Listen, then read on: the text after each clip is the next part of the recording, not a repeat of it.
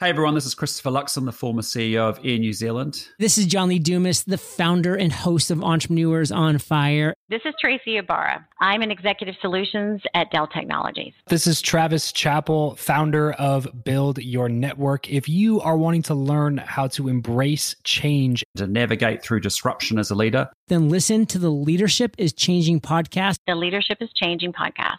the Leadership is Changing podcast with my good friend, my very good friend, Dennis Giannoutsos.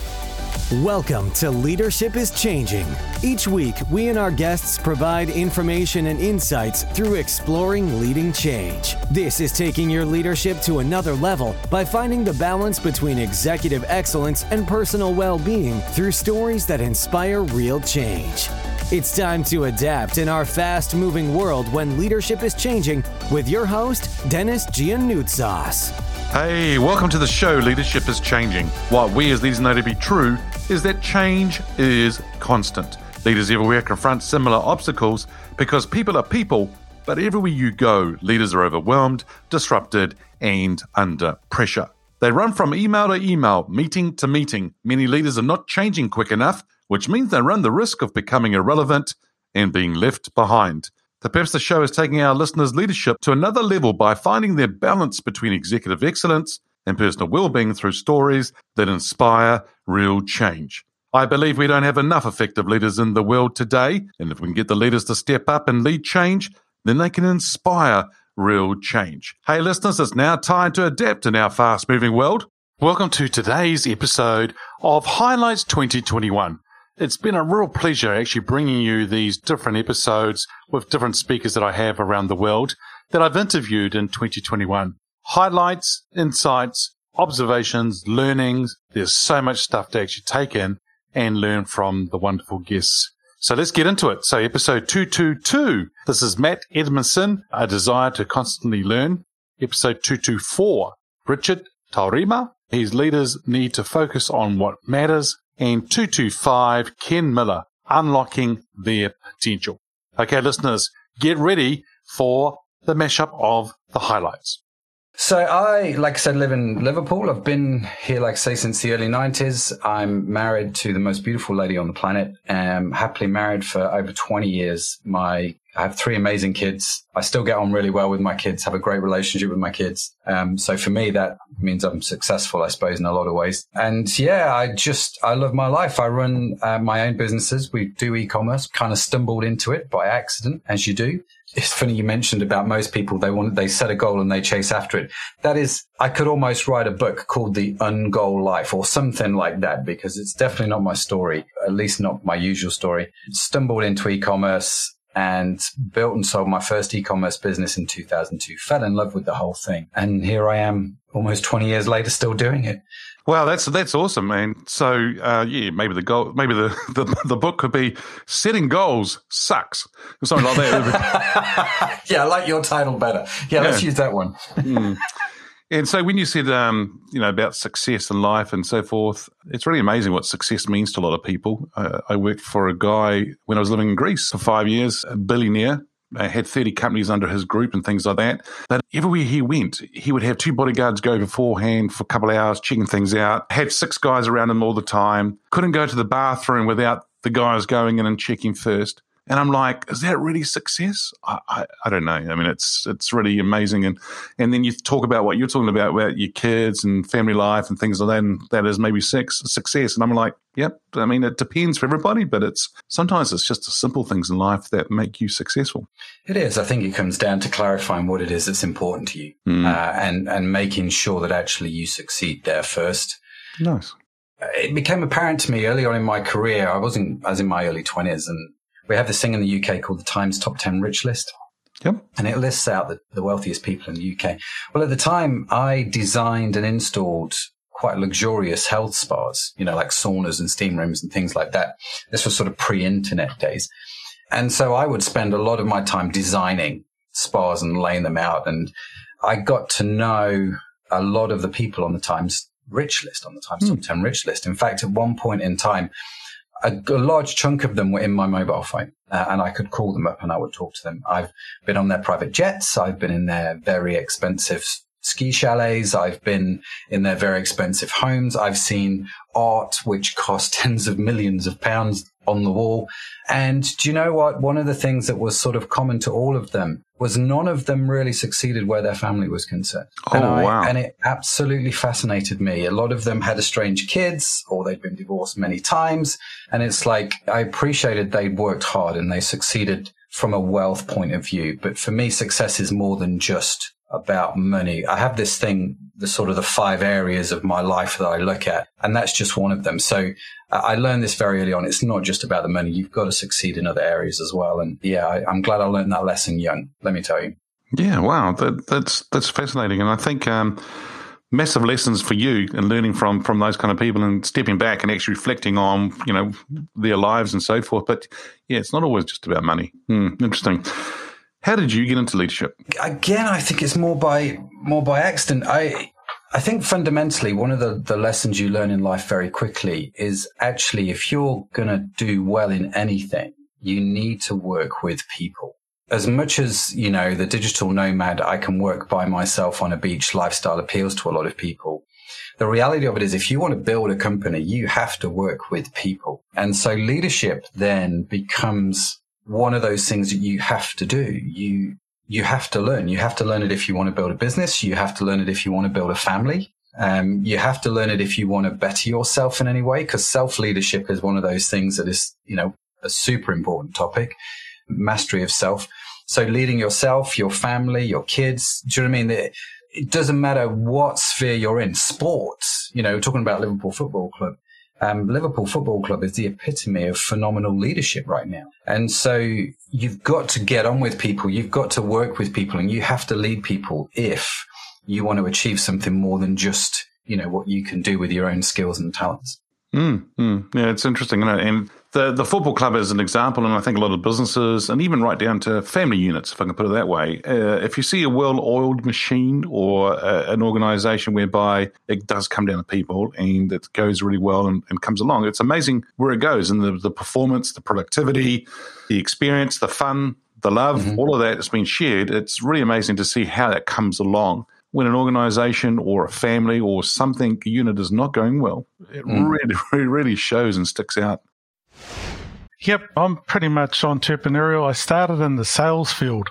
So I was a sales rep selling uh, industrial products, uh, services. I had a large territory, pretty much all in New Zealand.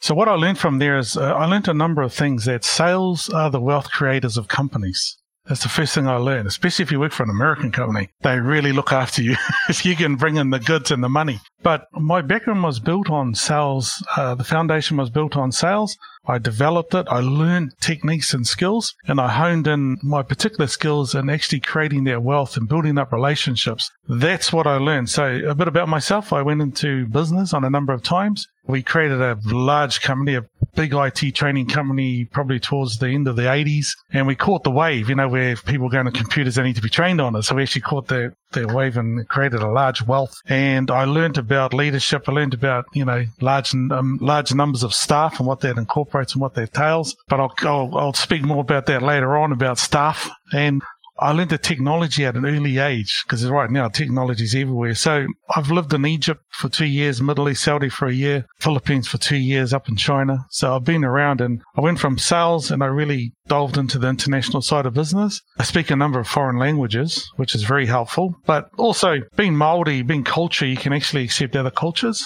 which is important and being religious. I'm religious. You learn about Islam and about the Catholics in the Philippines. So you've got to be mindful that if you are to succeed, and that's something where people miss that opportunity. You know, you got to understand the cultures. And I, yeah, and I mastered that. So that's about me. Tech companies. I, got, I own a, an IT company. I own a uh, construction company, which we're doing very well at the moment because of what's happening out there. So we bring finance in. And right now we're, um, financing projects that have sort of gone bunk. so we've caught that wave and also a decentralized system from America. We're putting that in a number of countries um, right now. So decentralization is another sort of a change. So you've got to catch that wave and you've got to understand the opportunity and sales taught me that. So that's about me. Um, awesome. I'm open, friendly, you know. Um, yeah. Yeah. Don't smoke.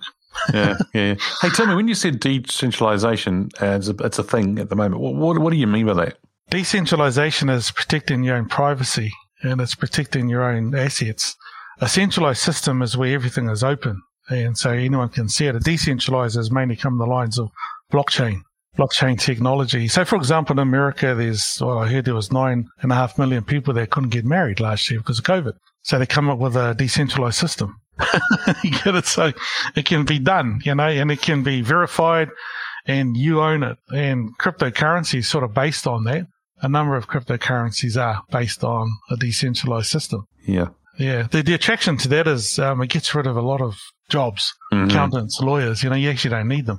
Right, right. And, yeah, that's their nemesis, this, this uh, decentralized system. Wow. Yeah. so it's wow. kind of exciting. Yeah. Yeah. And whereabouts did you grow up in New Zealand? Oh, sorry. I grew up in Porirua, Wellington. Oh, wow. bred, Yeah. Wow. Potter. Porirua, uh, yeah. No, no. I lived in Christchurch for 13 years. Hamilton for a number of years, Auckland. Went back to Porirua. My mother still lives down there. I go down there and see her. But, uh, I mean, I like Auckland. I mean, I, I actually love Auckland. I, I grew to love it. Christchurch, I love. South Island, loved it. And, and where I grew up has an impact on your character when you're brought up with. Because Porirua was, we were a close-knit bunch and great place to be brought up. Did the outdoors thing. Well, they didn't have internet then, you know, so you go and play outside. Yeah, yeah, yeah. yeah. Got- got Oh, creative. absolutely. Yeah, Yeah, yeah. So, so listeners, you're listening to two Wellingtonians here. Um, we both were born in, in, in Wellington, and um, and so Richard's in Porirua, and I was in Miramar and the eastern Oh, suburbs, and and so that's where I grew up as well. And um, but we're both now living in Auckland. And both loving the city, so which is really cool. So, Richard, thanks for sharing the background. That's awesome to hear. Hey, a little bit about how did you get into leadership? So, you shared a little bit about the sales side of things and Yep. getting involved and, and, and living in different countries. But how did you get into leadership? Leadership, how I got into this actually when you start owning your own companies. Uh, when I was going through the sales field, uh, you know, you got management, you got leadership. Leadership was more about relationship building. And they could see your leadership in terms of you representing your company, the products or services you got on offer. And it's about the techniques and styles on how you use to, I guess, make a sale.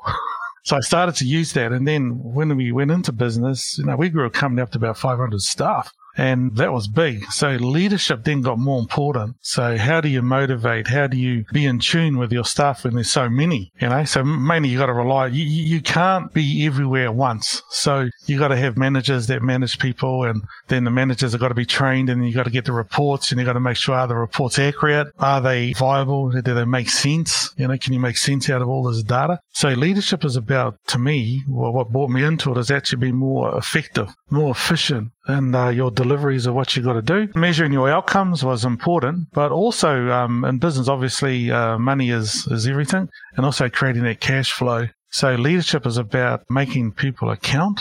If you pay the manager good salary, then obviously their responsibilities are important to you because you want accurate information. You, you want to see the proof that the work has been done.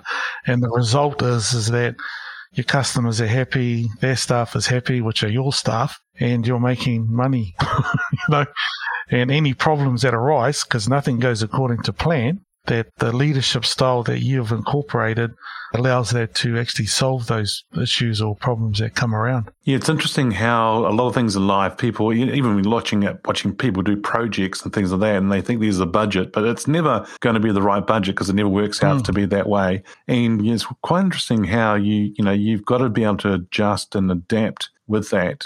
Hmm. And yeah, it's really, really, really interesting to see. And so 500 staff, that's awesome. And to see and then having that right leadership team around you, which would be, would have been important and making sure people are there to account. Now, when we say account, we don't mean counting numbers only, Tim. Hmm. We're talking about being accountable. Right, and that's that's probably a big thing we we're, we're needing to see. Do you think we see enough leaders today being accountable and taking ownership, Richard? Uh, that's a good one. I've been in a, like, uh, I do a lot of contract work, mainly in economic development, business development. And what I see is, is board, boards of these organizations, they hire the wrong person Mm. for the job. And straight away, you're off to a bad start. And I don't know what's gone wrong, the processing or whatever.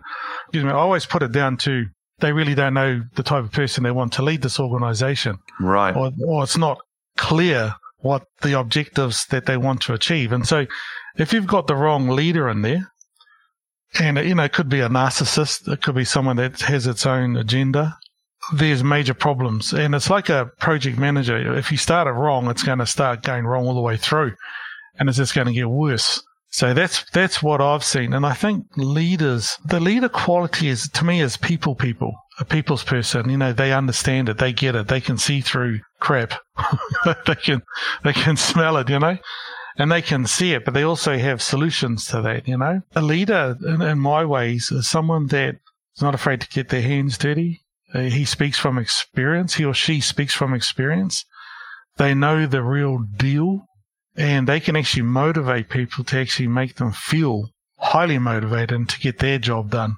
It's not about belittling them or blaming them or anything like that because that just creates um, confusion too. So someone that's not a very, very good leader and it shows where you get quality staff go, innovation and all that stuff is sort of suppressed. And then you, all you've got is just a soup of um, mess. Mm. Leaders quality is, is a people person or people people? People, people, someone that, that that's a people's person, you know, that can understand people, that's interactive, is approachable, you know, mm-hmm. but also is very clear. Yep. On what needs to be done. I see that you went to University of Chicago and you did a, an MBA there and a marketing and finance, and you've also been to State University of New York, married, yes. two sons and yes. two grandsons as well, huh? Absolutely, absolutely. Yeah. Is there anything else you'd like to share about your background? Um, yes, Dennis, I guess I'm everything healthcare, right? I've been in the healthcare industry for almost 32 years now why I chose the healthcare industry. It gave me the opportunity to pursue my professional goals, but while at the same time being able to do something for the world, being able to give back. And in the healthcare industry, we are in the unique position to not only help provide for our families, but also be able to help the lives of millions of people around the world. And so that's why I chose healthcare. I had the good fortune of working for some of the greatest companies in the world, companies that are now Sanofi, Aventis, Pfizer, Roche Labs, and most recently Becton Dickinson and now NASCO Healthcare. I feel very privileged that I had the chance to work at these organizations to build the leadership skills, mobilize teams, and ultimately have that impact around the world. So I'm really excited to be on this podcast. I do believe that the world is changing. It is a very fast paced market, and I believe that leaders need to adapt and change as well. Yeah, I totally agree, Ken. And Ken, tell me, let's talk about a little bit about healthcare, as you said, and leaders, because are leaders really looking after themselves well enough? I mean, they, they're working long hours, they're under a lot of stress, pressure. As you said, the world's changing. So, both from a social perspective, technology, business, it's just changing so fast. Are leaders really looking after themselves well? Probably not as well as they should, Dennis, right? You know, leaders are like an athlete to some degree. You know, they're, highly competitive, willing to give everything in which they have to be successful and have a tireless appetite to succeed. And as a result, you probably work a little bit longer than you should. You probably miss some school events, whether it be dance recitals or sporting events. You probably don't get to take as many vacations with your family as you would like to. But at the same time, you're probably satisfying a lot of those pro- professional goals and objectives that you had for yourself. And hopefully at the same time, being able to put your family in a position to be able to reach some of their goals and ambitions. Hmm. And, and for you in your career and your the different executive roles that you've had, how have you worked or and and the work life balance? How have you done that? Hey, hey, it's it's really really difficult, Dennis. I, I believe that you've got to have a work ethic which is second to none to really have an impact around the world. You've got to have a commitment to practice the best habits, right? And you don't get to do those habits three days a week or five days a week. You've got to wake up every morning with the desire and ambition to make a, a difference. And as a result of that, that appetite, that desire doesn't stop at 5 p.m. Therefore, it goes deep into the night and sometimes transitions into the weekends. But what I would say is that I've got an incredible support network, whether it be my wife, which is my absolute best friend. She enables me to be able to do the work in which I do and commit myself the way in which I do. As well, I've got a team that I work with that definitely has the capability and talent to be successful as long as I'm there to give them the resources and support to be able to achieve their objective. Tremendous. Thank you. There's some real strong insights there, uh, listeners, as we're listening to Ken as he's sharing his his experience there around how he does the work life balance. And, you know, it is interesting because we all are under pressure and we uh, we do find things and people go, is it is there a difference between work and there's a difference between life? Well, that is your life, isn't it? It's part of your life and it's it's all part of it and it's a package. But it's really interesting. So Ken, how did you get into leadership? You know, I assume that my mom and dad kind of prepared me to be a leader all of my life. They gave me uh, enough independence and enough support to allow me to venture out, take risks, fail, learn from those failures, but at the same time, they were there to support me during those failures. And I think as a result of that, that helped to build the muscle, the leadership muscle in me. Second, my mom always told me, be a leader, don't be a follower. You set the path. You do what you think is best for you. And third, my grandmother always told me, Listen, you can do anything you put your mind to as long as you're willing to put in the work. So therefore, I think that uh, uh, from, from being a youngster, I started to develop some of those leadership skills. But in my professional career, I just had the great fortune of working for some great companies, some other great leaders that saw something great in me and they were willing to invest, groom, coach, mentor, and guide. And as a result, I was able to elevate into different roles. Those roles, Dennis, are really what helped to shape me into the leader in which I am. It's those individual experiences, whether it was the first role I had as a sales consultant or being the worldwide president of the diabetes care business unit at Becton Dickinson. Each of those experiences helped to shape me into the leader in which I am today. Yeah, tremendous and uh, wonderful to see the foundation there from the family side, of course, and um, and then you building on that. And as you said, it's about having that support network around you. First of all, around the family, and then of course, and through the corporate world, and and helping you, and they seeing something in you, and helping you develop as well, which is really really important. And I think the other thing I say to people too, Ken, I'd love to get your thoughts on this, is for a lot of people they rely on the organization to develop them, and I'm like, don't rely on the organization. Do what you need to do to, to develop as a leader. How have you done that over the years? Yeah, absolutely. I think that you have have to have an insatiable appetite of curiosity, right? You've got to want to continuously learn and develop. So whether that be reading leadership books, taking a leadership course, observing and monitoring the behaviors and decision making of other leaders that you respect and value, asking questions uh, to, to gain understanding, not to be understood. All of those things, I think, help to um, shape me into the leader. I also wanted to go back really quickly, Dennis, to the life, the work life balance and why I'm able to do that. I mentioned my wife being my best friend, but she is equally as passionate as I am about my professional success as I am. And as a result, she is motivating to me. She's inspiring to me she is my greatest sounding board when I'm facing challenges at work. And she gives me perspective and helps me make better decisions. there you go, listeners. Wow, what a wonderful episode of three brilliant guests. You imagine you going to a university and deciding on the university because of the football team that you actually support. Wow, that was amazing that Matt shared. And wonderful insights from all three of them. Matt Edmondson from episode 222 224, uh, that episode is Richard Torima, and of course, 225 is Ken Miller. I'm going to highly encourage you now to go back and listen to those episodes in full because I'm sure you're going to learn other great insights and learnings from those different episodes. Hey, listeners, what we as leaders know to be true is that change is constant. Change is incredibly scary, especially with the unknown and unfamiliar territory. It's time to adapt in our fast moving world when leadership is changing. Look out for the episodes as they're being released, download them, have a listen, put a review and a rating. Feel free to share them with your friends, your family, and your network. Hey, if there's any feedback you'd like to give me about the show, or if there's a question you have for the Ask Dennis freestyle episode, then send me an email, dennis at leadingchangepartners.com. Hey, listeners, it's always a pleasure being with you. Thanks for tuning in. Until next time, bye for now. Thank you for listening to this episode of Leadership is Changing with your host, Dennis Giannoutsos.